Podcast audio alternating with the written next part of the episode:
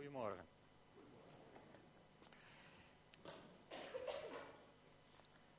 Ik wil uh, over twee Bijbelgedeelten het met u hebben vanmorgen. We gaan ze niet helemaal lezen, maar misschien wel goed als u uw Bijbel daar openslaat. Matthäus 2 en Johannes 11. Vandaag staan we stil bij dingen die je zijn overkomen. Die je liever niet had gewild. Die je misschien wel heel graag anders had gewild. Als je leest over de Heer Jezus in het Evangelie van Johannes, lees je in, 1, in Johannes 1, vers 5. Het licht schijnt in de duisternis en de duisternis heeft het niet in haar macht gekregen. Maar als je het verhaal in Matthäus 2 leest, dan kom je erachter dat dat niet veel gescheeld heeft. Daar was het kantje boord, zou je bijna zeggen. En wat lezen we dan in Matthäus 2? Nou, dat is het verhaal van de wijzen uit het oosten. Die komen helemaal uit een ver land en die komen in Jeruzalem zoeken naar de nieuwe koning. En Herodes die voelt zich bedreigd. En mensen die zich bedreigd voelen, die doen soms hele vervelende dingen. En dan uh, vraagt Herodes aan die wijzen van als je dat kindje gevonden hebt, wil je me dan even informeren? En dan op een dag, als ze bij Jezus zijn geweest en weer naar huis zullen, staat er in vers 12, nadat ze in een droom waren gewaarschuwd om niet naar Herodes terug te gaan, reisden ze via een andere route terug naar hun land. Kort nadat zij op die manier de wijk genomen hadden, verscheen er aan Jozef in een droom een engel van de Heer. Hij zei, sta op en vlucht met het kind en zijn moeder naar Egypte, blijf daar tot ik je weer roep, want Herodes is naar het kind op zoek en wil het ombrengen. Jozef stond op en week nog diezelfde nacht met het kind en zijn moeder uit naar Egypte. Daar bleef hij tot de dood van Herodes en zo ging in vervulling wat bij monden van de profeet door de Heer is gezegd, uit Egypte heb ik mijn zoon geroepen. Toen Herodes begreep dat hij door de magiërs misleid was, werd hij verschrikkelijk kwaad. En afgaande op het tijdstip dat hij van de magiërs had gehoord, gaf hij opdracht om in Bethlehem en de wijde omgeving alle jongetjes van twee jaar en jonger om te brengen. Zo ging in vervulling wat gezegd is door de profeet Jeremia. Er klonk een stem in Rama, luid wenend en klagend. Rachel beweende haar kinderen en wilde niet worden getroost, want ze zijn er niet meer. Ik weet niet hoe het jullie gaat, maar dit vind ik een van de moeilijkste verhalen in de Bijbel. Als ik dit lees, dan, dan komt bij mij die vraag boven, waarom hield God dit nou niet tegen? Hij stuurt nou de benen een engel om die wijzen te waarschuwen, niet naar Herodes te gaan. Hij stuurt een engel om Jozef te waarschuwen dat hij moet maken dat hij met Jezus uit de buurt komt, dus die vlucht naar Egypte. Hij laat honderden jaren van tevoren een profeet profeteren dat dit gaat gebeuren. En hij houdt het niet tegen. Dit is een van die verhalen waar ik het niet begrijp. En waarschijnlijk zullen de ouders in Newtown met diezelfde vragen deze feestdagen hebben doorgebracht. Waar was God nou? Waarom hield hij dit niet tegen? Waarom deed hij hier niks aan? Heel begrijpelijk. Zo begrijpelijk. En toch zo uitzichtloos. Maar zo'n verhaal wat je niet snapt. Omdat je niet ziet en denkt in de perspectieven van God. En, en je kunt er van alles over zeggen. En je kunt er alles over lezen. Maar het blijft een onbegrijpelijk verhaal. Maar Jezus was dus al heel jong geconfronteerd met rouw en verlies. En misschien denk je, nou die was nog baby, dus die heeft daar geen erg in gehad. Nou neem me niet kwalijk, maar toen Jeremia het profeteerde, zat hij bij de Vader in de hemel. Toen was hij nog lang niet naar deze aarde. Jezus wist al dat dit zou gaan gebeuren, ver voordat het ooit gebeurde. En, en, en iemand verliezen, in de rouw zijn, is pijnlijk en is verdrietig. Maar ik moet er niet aan denken dat ik zou moeten leven met de gedachte dat om mij in een hele stad alle kindjes van twee jaar en jonger zouden zijn uitgemoord. Je zult dat maar met je mee moeten dragen. Jezus werd geconfronteerd met rouw en verlies op een andere manier dan wij, maar toch.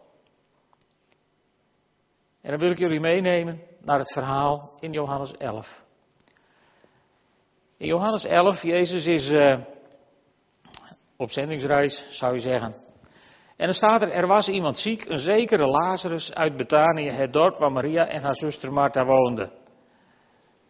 Dat was de Maria die Jezus met olie gezalfd had en zijn voeten met haar haar heeft afgedroogd. En de zieke Lazarus was haar broer. En de zuster stuurde iemand naar Jezus met de boodschap: Heer, uw vriend is ziek. Toen Jezus dit hoorde, zei hij: Deze ziekte loopt niet uit op de dood, maar op de eer van God, zodat de zoon van God geëerd zal worden. Beetje vreemde zin, denk ik, voor de mensen toen die dat hoorden. Deze ziekte loopt niet uit op de dood, maar op de eer van God, zodat de zoon van God geëerd zal worden. Toen ik hier uh, deze tekst overdacht, toen gingen mijn gedachten terug naar, naar jaren geleden. Ik was uh, jeugdleider in Zwaagwesteinde in het jeugdhuis. En een van onze tieners heette Erika. En Erika kwam, kwam met haar ouders bij de dokter. En na een onderzoek zei de dokter: Ik zou maar snel fijn met elkaar op vakantie gaan, maar daarna is het gebeurd. 14 jaar, denk ik dat ze was. Je kunt je voorstellen dat dat in een tienergroep heel hard aankomt. En we hebben, uh, we hebben de sterren van de hemel gebeden. Op onze knieën gelegen, met hele jeugdgroepen. Haar gezegend en gezalfd en alles gedaan wat we konden bedenken. We hebben over haar geprofiteerd. Deze ziekte is niet tot de dood, maar tot het leven. Kortom, we hebben alles gedaan wat je als Pinksterkinderen kunt bedenken. En een jaar later is Erika gestorven. Maar haar afscheidsdienst was een dienst tot eer van God. Waar mensen jaren over hebben nagepraat. Waar mensen die niets met geloof hadden, toch iets van God hebben, hebben gezien. Deze ziekte liep niet uit op de dood, want Erika was een kind van God. En we zullen zo meteen zien hoe het perspectief van Jezus is als het gaat over leven en sterven. Na deze zin, Jezus die maakt geen aanstalten om, om Lazarus te bezoeken. Jezus die reist daar niet heen om, om, om Lazarus even te genezen. Eigenlijk staat dat expliciet in, in, in de berichtgeving van de beide zussen. Van Heer, kom en doe er wat aan. Maar hij deed er niks aan. En dan zegt hij, uh, vers 11, nadat hij gezegd had, onze vriend Lazarus is ingeslapen, ik ga hem wakker maken. De leerlingen zeiden, als hij slaapt, zal hij wel beter worden, Heer. Ze dachten dat hij het over slapen had, terwijl Jezus bedoelde dat hij gestorven was. En toen zei hij hun rond uit, Lazarus is gestorven. Dus Jezus ging heen om hem wakker te maken, zei hij tegen zijn discipelen. Vers 13, ze dachten dat hij het over slapen had, terwijl Jezus bedoelde dat hij gestorven was. Hier, hier zie je iets van het verschil in perspectief tussen God en mensen. Wij denken dat als je sterft, ja, dan is je aardse leven voorbij. Mensen die niets met God hebben, die denken van als je sterft, dan is alles voorbij. Dood is dood, dus wat is het probleem? Maar het verdriet wat je dan ziet is een, is een, een onbegrensd verdriet, bijna. Eindeloos. Radeloos. Vaak ook. Omdat we de dood zien als een einde. Maar weet je, in Gods ogen is de dood volgens mij een tussenslaapje. Tot de dag waarop Jezus roept: Kom tevoorschijn. En op een dag in dit verhaal zou hij roepen: Lazarus, kom tevoorschijn. En Lazarus kwam tevoorschijn. Als, jij, als u een kind van God bent, als je gelooft in de reddende kracht van Jezus Christus, onze Heer en Heiland, dan zal er een dag zijn waarop je die stem hoort met jouw naam. Kom tevoorschijn. En dan zul je tevoorschijn komen in een heerlijkheid die je tot nu toe niet kent. En zo is de opstanding van Lazarus, die we dan een eindje verder lezen. De opstanding van Lazarus is een voorproefje van de dag waarop Jezus komt en de in Christus ontslapenen zullen opstaan. Daar lees je over in 1 Thessalonicensen 4. Iets wat uh, vaak bij het graf wordt gelezen. En eigenlijk nooit in de dienst. Dus dat doen we dan nu een keer. Broeders en zusters, wij willen nu niet in het ongewisse laten over de doden. En dan komt er zo'n mooie zin, zodat u niet hoeft te treuren zoals zij die geen hoop hebben. Weet je, er staat niet dat je niet mag treuren. Er staat ook niet dat je niet hoeft te treuren. Er staat dat je niet hoeft te treuren zoals zij die geen hoop hebben. Met andere woorden, voor treuren, voor rouw is alle ruimte. God zegt niet van ik wil, ik, ik wil dat gejammer van jullie niet zien. Ik wil niet dat er getreurd wordt. Je mag geen verdriet. Nee, je mag, je mag alle verdriet hebben en uiten die je hebt. Alleen je hoeft niet te treuren, zegt Paulus hier, zoals degenen die geen hoop hebben. En, jullie hebben het levend gezongen. Op hem rust mijn geloof. Wij zijn dus kinderen van hoop. Wij zijn niet hopeloos. En dus hoeven we niet te treuren zoals zij die geen hoop hebben. Want als wij geloven dat Jezus is gestorven en is opgestaan, moeten wij ook geloven dat God door Jezus de doden naar zich toe zal leiden, samen met Jezus zelf. Wij zeggen nu met een woord van de Heer, wij die in leven blijven tot de komst van de Heer, zullen de doden in geen geval voorgaan. Wanneer het signaal gegeven wordt, de aardse engel zijn stem verheft en de bazuin van God weer klinkt, zal de Heer zelf uit de hemel neerdalen. Dan zullen eerst de doden die Christus toebehoren opstaan. En daarna zullen wij die nog in leven zijn, samen met Hem worden weggevoerd op de wolken. En gaan we de Heer in de lucht tegemoet. Dan zullen we altijd bij Hem zijn. Troost elkaar met deze woorden.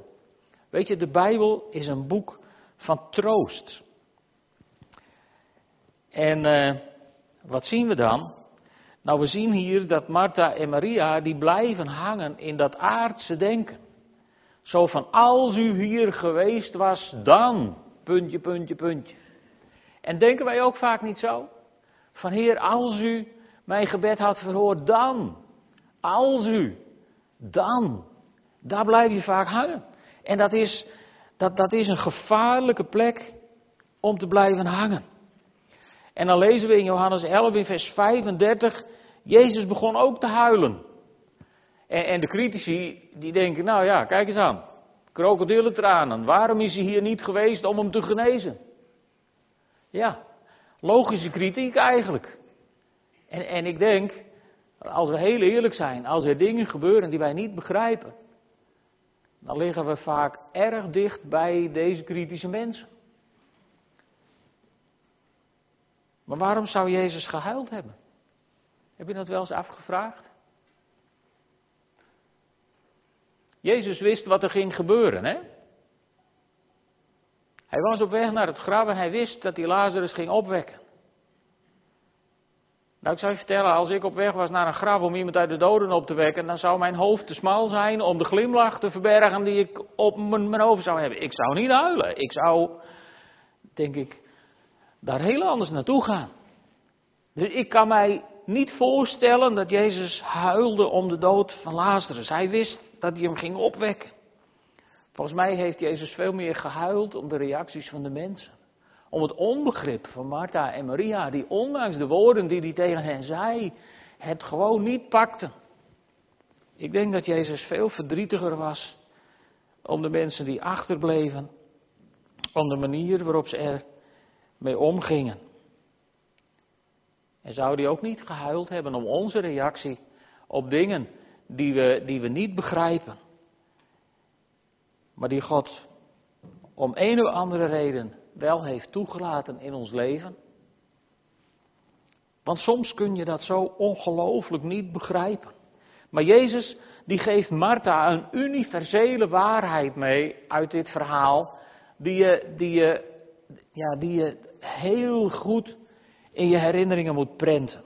In vers 25, daar zegt Jezus, ik ben de opstanding en het leven. En hij zegt het in de tegenwoordige tijd. Hij zegt niet, later in de toekomst zal ik de opstanding zijn en het leven. Nee, hij zegt tegen Martha, ik ben. Hij begint met die prachtige woorden, ik ben. Waarmee God zich aan Mozes openbaart. Ik ben de opstanding en het leven. En let eens op, wie in mij gelooft zal leven ook wanneer hij sterft. En dit is geen cryptogram. Dit bedoelt Jezus heel letterlijk. En een ieder die leeft en in mij gelooft, zal nooit sterven. En dan zegt hij er achteraan heel expliciet: geloof je dat? En dat vraagt Jezus nooit. Is een evangelie, alle, al zijn onderwijs eindigt hij nooit met de vraag: geloof je dat? Maar hier zet hij een universele waarheid neer, die troostvol is, die, die, die, die bemoedigend is voor iedereen die met verlies te maken heeft en zal krijgen. Jezus zegt, geloof je dat? Dat is kennelijk heel belangrijk. Dat we dit geloven. Dus kennelijk sterven we niet, maar verhuizen we slechts. Betsy van Zonneveld liet ons dat weten in een gedichtje dat ze zelf had uitgezocht en wat op haar, haar rouwkaart stond. Als ik dood ben, treur dan niet. Ik ben niet echt dood, moet je weten. Het is slechts mijn lichaam dat ik verliet. En als je dat weet, als je dat gelooft, jongens, dan ben je een rijk mens hoor. Dan ben je een rijk mens. Ook al heb je op dit moment misschien verdriet en lijdt je op dit moment onder teleurstelling of pijn. Als je dit gelooft, ben je een rijk mens. En hier zitten mensen in de zaal die op 2012 terugkijken met gemengde gevoelens of met verdriet. En met angst. Van wat zal de toekomst brengen? Voor sommige mensen misschien wel de hele nabije toekomst. En daar willen we vandaag ruimte aan geven. En als gemeente willen we om elkaar heen staan daarin. We denken daarbij in de eerste plaats aan de familie van, van Betsy van Zonneveld, Leen en Henny. En ook aan de familie van Evelien Gabeler. Is, is er iemand van de familie Gabeler? Het is mij niet opgevallen zo gauw die kort geleden naar de Heer is gegaan. Onze gemeenteleden. Maar we zijn als gemeente heel rijk, want dit waren twee mensen die, die eigenlijk op de drempel stonden om 90 jaar te worden, als ik het goed heb. Dus, dus mensen op een hele gezegende leeftijd. En uh, daarnaast zijn er ook gemeenteleden, Katrinus die refereerde al aan zijn eigen moeder. Daarnaast zijn er ook gemeenteleden die in hun, hun omgeving, in hun familie, dierbaren hebben verloren. Ook daar willen we vandaag bij stilstaan. En er zijn ook mensen die misschien niet iemand hebben verloren aan de dood, maar wel een ingrijpend verlies hebben geleden. Er zijn mensen hun partner kwijtgeraakt door een scheiding. Er uh, zijn mensen die zijn een deel van hun gezondheid kwijtgeraakt het afgelopen jaar en moeten daar hun weg mee vinden.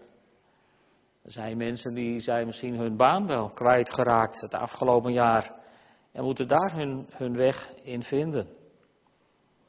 En zo zijn er allerhande redenen waarom je verdrietig kunt worden als je terugkijkt op het jaar wat we bijna ten einde hebben gebracht. Jaren geleden verloor ik zelf op slag mijn toekomst, omdat het bedrijf wat ik zou overnemen, zoals hij dat zegt, onder mijn gatweg werd verkocht. Dat was niet leuk. En dat is een eufemisme. En maandenlang heb ik maar één gebed naar God gehad met gebalde vuisten. Waarom? Waarom? En het maakte me zo ongelukkig, omdat ik daardoor steeds verder bij God vandaan raakte. En toen viel op een dag mijn Bijbel open bij Jesaja 55. Dat is mijn, mijn lijfspreuk daardoor geworden. Jesaja 55, vers 8 en 9. Waar God uit zijn woord tegen mij sprak. Mijn plannen zijn niet jullie plannen. En jullie wegen zijn niet mijn wegen, spreekt de Heer. Want zo hoog als de hemel is boven de aarde. Zo ver gaan mijn wegen, jullie wegen te boven. En mijn plannen, jullie plannen. Nou, die houden erin, dat kan ik je wel zeggen. En toen heeft de geest van God mij geleerd om niet langer te bidden waarom, maar om bij de Heer te komen en te zeggen, Heer, ik begrijp er niets meer van, maar help me in Gods naam om hier doorheen te komen. Was toen alles in orde? Nee, in tegendeel.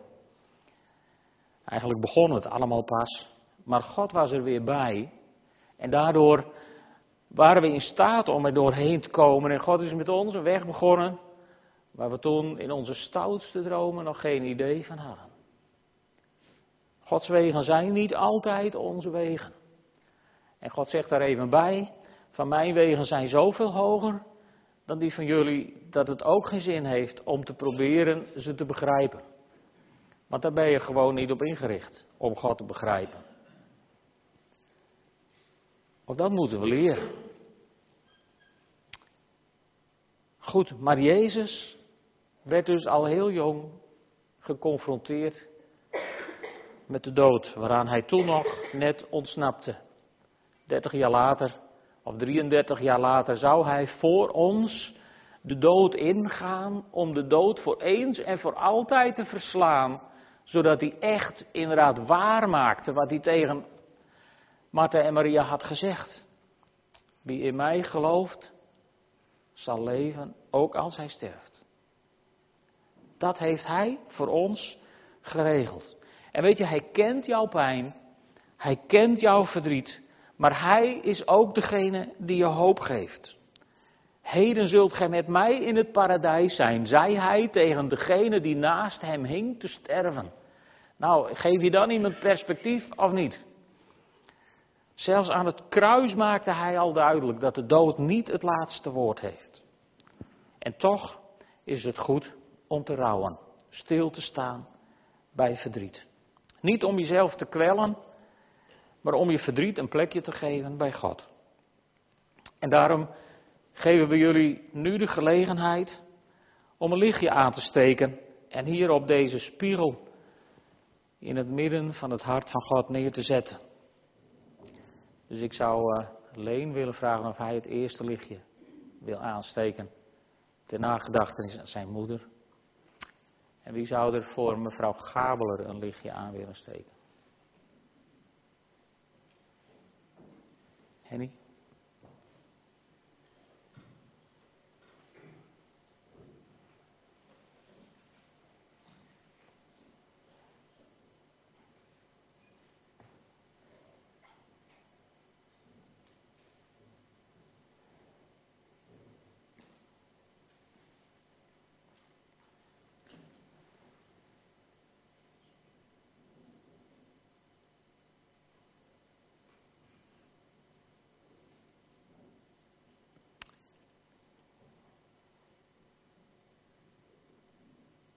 Dankjewel. En nu wil ik alle andere mensen uitnodigen die iets verloren hebben in 2012, wat je bij God wilt brengen, in het vaderhart van God wilt brengen. Ik wil je uitnodigen om naar voren te komen en een lichtje aan te steken en het bij deze lichtjes op de spiegel te zetten. Voel je vrij.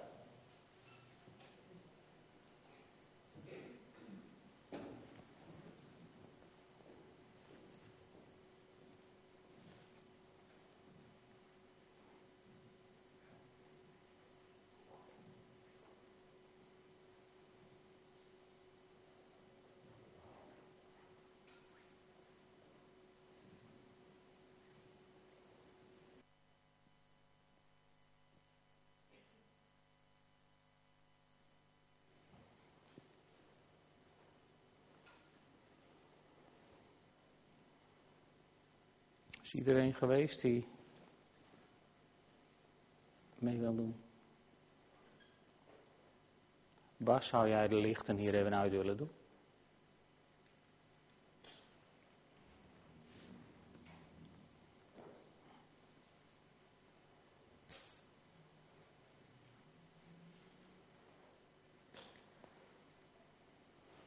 Dan kun je het een beetje beter zien. Het mooiste zou zijn als het donker was gewoon. We hebben lichtjes aangestoken om uiting te geven aan verdriet, gemis, teleurstelling. Maar die lichtjes staan nu samen op een spiegel. En als je er van hieruit in kijkt, is het voorrecht van deze plek. Dan zie je de hoop hier tegemoet stralen. Weet je, en dat is rouw met een christelijk tintje. Wat meer dan een tintje. Dat is rouw met een christelijke inhoud. Dat heet troost. Troost door de Heer Jezus die jouw pijn kent en jouw verdriet kent. En als hij dat bij elkaar brengt met dat geloof in de Heer Jezus, in de opgestane Heer, dan zie je nu het licht van de hoop, zie je je tegemoet schijnen. Dat is ook hoe Jezus met ons wil omgaan. Jezus vindt het niet erg, God vindt het niet erg, God valt niet van zijn troon omdat mensen verdriet hebben. En zelfs niet omdat mensen in hun verdriet misschien wel eens blijven hangen of, of lijken te blijven hangen. God raakt daar echt niet overstuur van. Het mag, het is goed. Maar dwars door alles heen is daar die hoop van als je met je verdriet, met je zorg, met je teleurstelling bij God komt en je legt het in zijn hand, dan doet hij daar iets mee. Dan creëert hij daar iets uit wat je nu absoluut nog niet voor mogelijk kunt houden. Mag ik jullie vragen op te staan? Dan gaan we samen bidden. Vader in de hemel, u kent voor elk lichtje wat hier staat de reden. U kent ook elk hart wat hiervoor is geweest om een lichtje te ontsteken. En Heer, ik dank u wel dat u ook elk hart troost en bemoedigt en aanraakt. Heere God, zo leggen we onze pijn en onze teleurstelling, ons verdriet en onze rouw, onze angst, misschien ook wel voor hoe het verder moet. We leggen het in uw handen. Heren, en we, we zeggen tegen u, we begrijpen het allemaal niet, Heer. Maar we geloven dat u naast ons bent komen lopen om er samen met ons doorheen te gaan.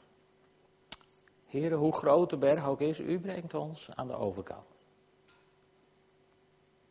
Hoe diep het ravijn ook is, heren, uw kruis is een brug om daar overheen te komen. U gaat met ons mee.